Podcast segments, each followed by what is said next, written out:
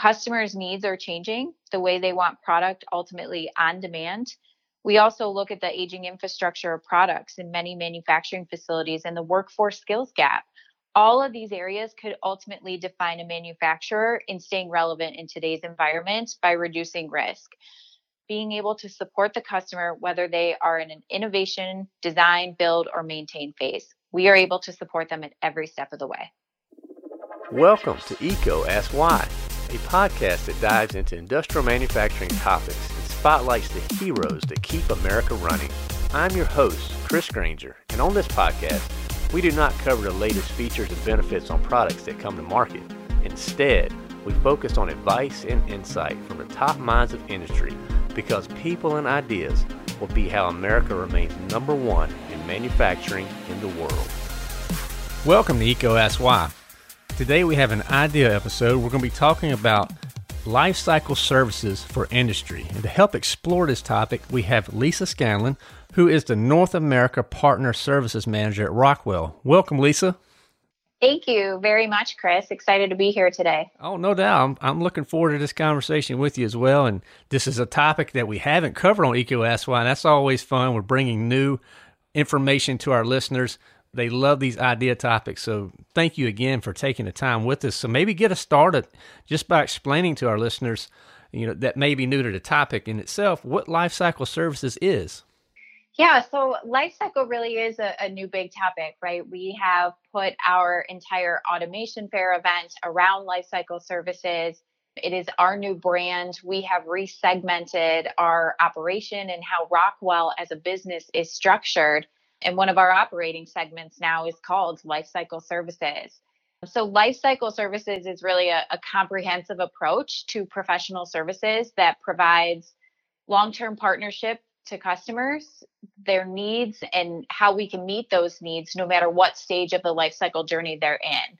It's really providing our customers a simplified approach at solving their problems. If you consider many manufacturers that are starting projects, whether it's building a new plant, planning for a digital transformation, or modernizing an existing plant, they're most concerned with increasing their productivity and profit as well as minimizing risk. And now we're in a world where we're facing challenges from a global pandemic to still aging infrastructure. And Lifecycle Services is able to provide that ability to support a customer at any time and across the entire life cycle of the project, ultimately to tackle their specific challenge and drive it into business outcomes that they need. Okay. If you're an end user right now, what are some potential opportunities that could be in front of me for improvement that I may not be aware of in regards to lifecycle services? Yeah, so I would say looking holistically at it, the biggest opportunity is solving from a customer challenge or challenge perspective. It's an all-encompassing, simplified approach to the customer. So when you think about a customer and how their competitive landscape continues to increase in all industries, a company's success can depend on the ability to innovate and respond quickly to dynamic challenges. And Lifecycle Services has the flexibility to meet a customer where they are at any end lifecycle, as well as the partner with the customer at any stage of their digital journey. If you look, for example, right now at how quickly COVID 19, a global pandemic, changed the way the world operates, it challenged companies in the way that they respond to their customers. Okay. Okay. Very good. Very good. So maybe paint a picture for me because I'm I'm still trying to get my, my head wrapped around the topic itself. From a success standpoint and implementation, any stories that you could share or examples for our listeners? I'll keep it at more of a, a higher level view. So there's four different phases when it comes to life cycle. So we have our innovate, designed, build and operate, and maintain. So if you look at a customer's desired outcomes and then the capabilities that we can provide to them, think about from an innovating perspective, the desired outcome would be real time information to baseline equipment performance. A capability that we can provide then is connected enterprise and OT digital transformation consulting or ITOT convergence. When you look at if a customer is in a design phase and they need to have alignment with a business strategy or design for continuous improvement or long term support strategy, we look at things from functional safety, doing things like lockout tagout improvements or system design and simulation. We also have main automation contractors that can do n- different network design work. So we're really able to support them at every different stage. So if you break it down into what a customer's desired outcome is, and then define our capabilities around it. When we talk about the build and operate, and we look at a customer and the outcomes that they're trying to drive there is reduce their project timelines or their ability to shift from capex to opex we look at how rockwell and our trusted partners of our distributors are able to do commissioning and startup because our manufacturers don't necessarily have the workforce to be able to do those things or the time to do those things. We're able to provide safe installation, calibration of drives and motors, being able to do project and program management so that our customers can focus on what is important to them and really being able to get their product out faster. Then the last phase of it is being able to maintain all of this. So you put all this into place, but how do we maintain it now?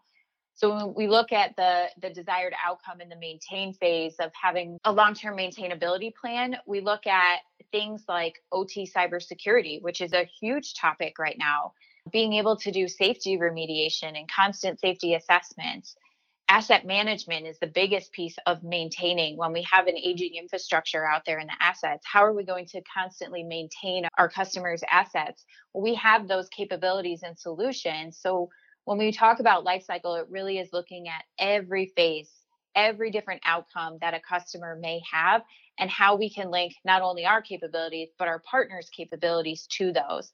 So when we talk about life cycle, it's not just the how we're able to service them, it's the who in our partner ecosystem that can also provide that service at a local level to the customer too. Okay. All right. Now that you unpacked a lot, and that I love how you you wrap that up there. It's not the how, but you're also trying to con- connect the who.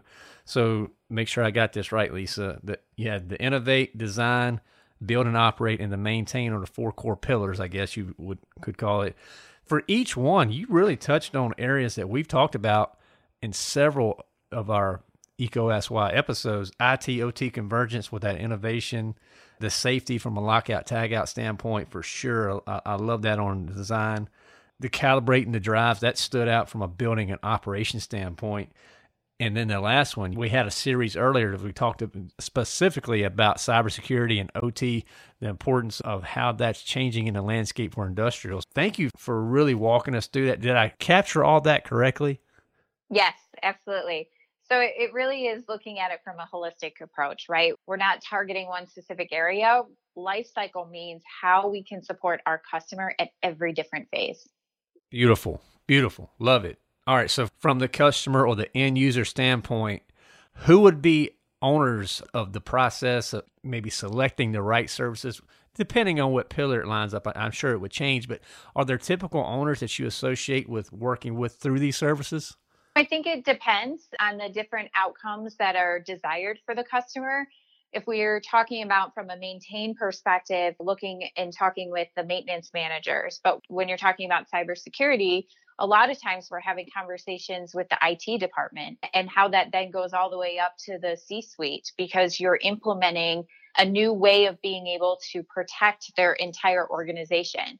So at the customer level, it depends on on who has that responsibility in the different phases. I would say though, from our side though, the primary responsibility falls on the solutions consultant to be looked at as trusted advisors. The customer will be able to articulate their challenges to us very easily. They're going to be able to describe the issues that they're facing. It's up to us to be, as the domain experts, Rockwell Automation and our partners, to be able to then take that and be able to align those desired outcomes with the capabilities that we have. Okay. And you said a solutions consultant. So that's a defined role within the organization? So we have solutions consultants. We also have connected services business development leads. And a lot of times they're the ones that are driving in that opportunity of understanding what the customer's desired outcomes are and how we can put additional capabilities to be able to solve those and drive to business outcomes. So when we think about the process of how it works, a lot of times when we have someone coming on site to do more of the installation work and the assessment work, it's more of a technician type of role or a network engineer if it's a network solution. But then being able to take the the outcome of that data and drive it into further opportunity is typically a solutions expert in that specific area. So if it's for network or design or cybersecurity or asset management, it's specific to that area of expertise. And then the business development leads, people that are interfacing in those commercial roles, can then take that information and be able to align it with our customers' outcomes. I got you. Okay. Well, thanks for for clarifying that for sure. Putting my customer goggles on because I really like to keep the goggles from the, industrial end user standpoint. If if you're talking to me and I want to start implementing some services and they're new to my organization, what are some potential headwinds that I may run into that you could help me walk through those?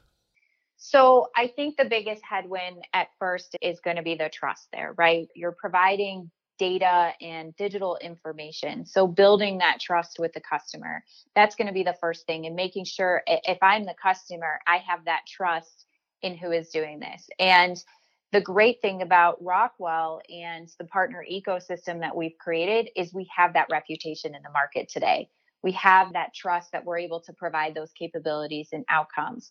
So I would say that that's probably the first area. The second area is when you're implementing a change, it's going to take time. It, it's going to take time away from potentially production and how fast you're able to put in that change across your organization, the change management piece of it. So making sure that's understood and there's a plan in place to be able to combat that change management and that the customer understands when these needs need to be completed and when they are going to be completed because we want to make sure that our timelines are aligned. Okay. That planning, but also a component of that time that you reference would be communication and, and communicating expectations and results so to, to make sure everyone's in alignment on, on where we're headed. Absolutely. And at the end of the day, when we're, we're in a contract base with our customers, the great thing is that we're in a relationship with them, right? It's not a we sell a project or a product and we walk out the door. It's continuous. That's that last phase of that life cycle is maintaining, continuing to take that data and make sure that we're continuing to solve those outcomes. So we have to continuously be able to be there for our customers and provide them that information. We have to be able to solve the problems for them faster before they even know it's becoming a problem. And I'm just going back Uh, off the beaten path for a second, at least, I had an opportunity to sell services at EECO, and the dramatic difference in a service mindset versus product, it, it's just it's really night and day. Because you said the headwind was trust.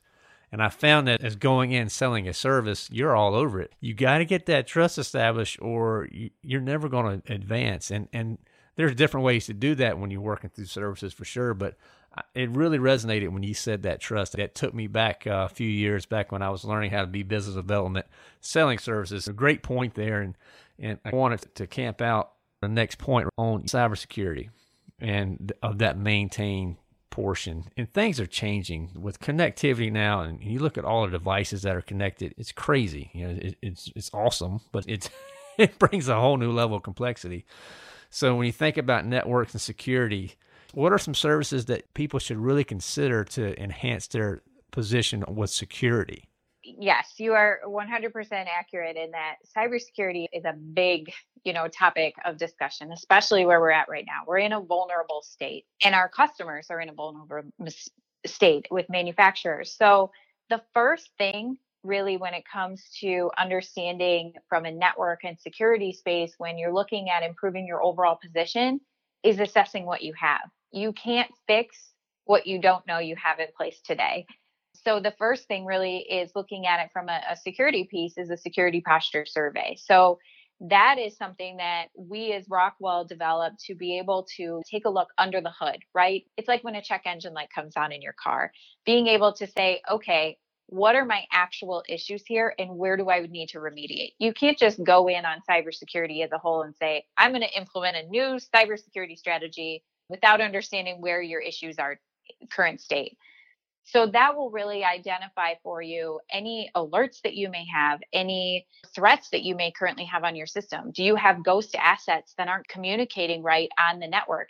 is your network reliable and strong enough to be able to support potentially threat detection software? And that really gives you an overall comprehensive look. What is your security hygiene? What is the score from zero to 100%? I can probably predict to you that nobody's going to come back at 100% score in today's world.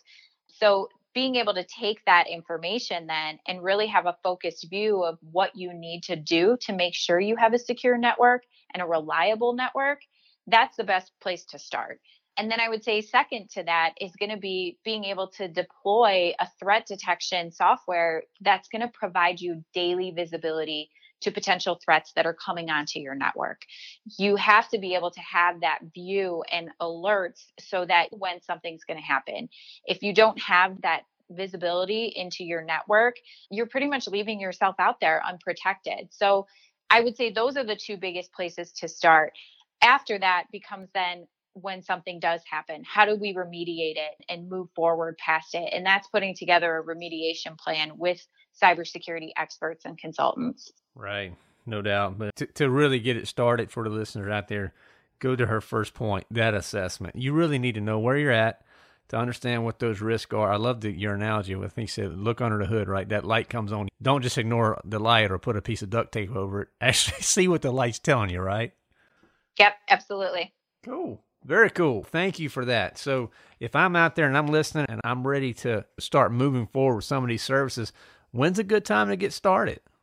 Now. I mean, when we look at life cycle again, it's looking at every phase of, of where our customers are at. And, and for our customers, the biggest thing really is going to be assessing where you're at today. Just how we said with the, the cybersecurity, what are some of the things that they need to get done to be able to remain relevant in this competitive landscape of manufacturing? And those desired then outcomes are what's going to drive them into what they have to do next. And that really is the key starting point is that kind of design and discover phase Cool. Well, thanks for that, Lisa. We also try to, through these episodes, give some insight and some guidance to listeners that may want to start considering their career paths and, and trying to align to some of these areas. So, if I'm out there and I'm interested in life cycle services, what's a typical career path look like, or where could I start investing some time to learn more? I wouldn't say there is a typical career path for life cycle services. Life cycle and how we support our customers is a newer approach at being able to support our customers. And it's a more consolidated and holistic approach to support our customers. So I think the biggest thing is looking at the customer's desired outcomes and understanding different capabilities and how those fall into different segments. So when you look at different segments, I, we think asset management and safety services and network and security is the three main areas, or ITOT convergence as another one you want to look at being able to really understand what you want to do from a career aspect, you have to be able to really understand those different capabilities and then learn about those services. And that's how you're going to be able to support your customers, understanding the capabilities that can solve those outcomes. And then if you're a commercial seller, being able to identify how you can take the customer's challenges that they told you and be able to align it with capabilities and then produce outcomes for them.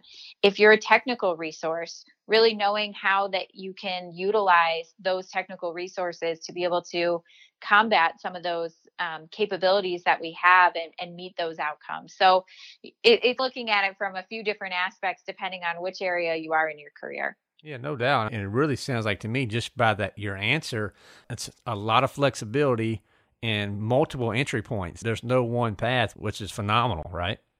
Absolutely. Everyone has to be involved in this way of supporting your customers from the inside sellers to the customer service representatives to the people that are on site driving these implementations, the technical network engineers, to the people then that are able to provide a full outcome based selling solution to the customer. So everybody's involved at all areas of life cycle. Okay, cool. So let's play a little a, a, fun game here. So we get our crystal ball out, Lisa, and we can see it down the future, maybe five years, or just pick a time period. What does it look like? Where do you see this life cycle services evolving? I think it really is an overall transformation. Uh, we look at manufacturers today and how we're able to then be embedded, get sticky with our customers, right? We'll be able to have their data and insights and be able to answer things for them of how they can support their customer base faster, how they can get product out faster. It is looking at it as a new way of manufacturing. It is the new wave of getting product out to customers. Customers are changing, right? They want products on demand. They wanted them yesterday. and and we have to learn how to evolve to that. So being able to support the customers in this way provides us that ability to do that. Once we have this data and insight and we have this contractual relationship with the customer, we're able to provide them all these solutions so much faster. It's not going to be this long six month selling approach to selling a customer service and making sure they identify the solution and the outcome there we're going to be able to provide them that insight at every step of the way and, and, it's super exciting. Yeah and it sounds like it's evolving to it, it's a true partnership. It's we have to understand from a services standpoint what your goals are and understand where we play ball the best and we can help you it, it goes back and forth. So this it's really cool. Sound like where you see this going. Yeah, and, and it goes back to what I said earlier about becoming a trusted advisor with the customer. We are no longer going to be looked at as someone coming in and selling something to a customer. We are going to be their partner, their trusted advisor, and we're going to work together to get to outcomes. Perfect. This has been great.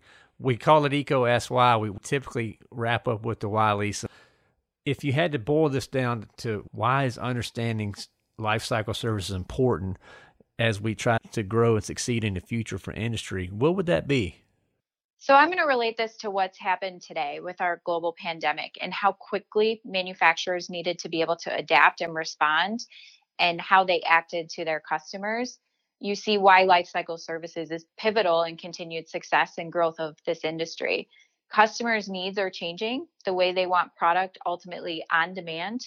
We also look at the aging infrastructure of products in many manufacturing facilities and the workforce skills gap. All of these areas could ultimately define a manufacturer in staying relevant in today's environment by reducing risk. Being able to support the customer, whether they are in an innovation, design, build, or maintain phase, we are able to support them at every step of the way. Absolutely. Well, this has been great. You really gave us a ton of wisdom and insight today, Lisa, on this topic. Thank you so much for being a guest and for taking the time with us on EECO Ask Why. Thank you so much, Chris. Thank you for listening to EECO Ask Why. This show is supported ad free by Electrical Equipment Company. EECO is redefining the expectations of an electrical distributor by placing people and ideas before products. Please subscribe and share with your colleagues and friends. Also, leave comments, feedback, and any new topics that you would like to hear. To learn more or to share your insights, visit eecoaskwhy.com. That's E E C O A S K S W H Y.com.